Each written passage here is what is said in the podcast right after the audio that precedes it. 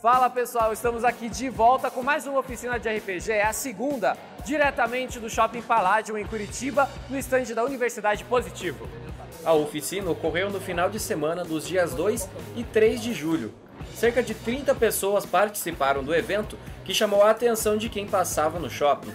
A intenção destes encontros, além de apresentar o RPG para quem não conhece, é reunir aquelas pessoas que gostam de jogar, mas não conhecem pessoas suficientes para montar uma mesa. Fique de olho em nossa página para os nossos próximos eventos e acompanhe o nosso podcast com a aventura A Mina Perdida de Fandelver. Uma produção RPG Next.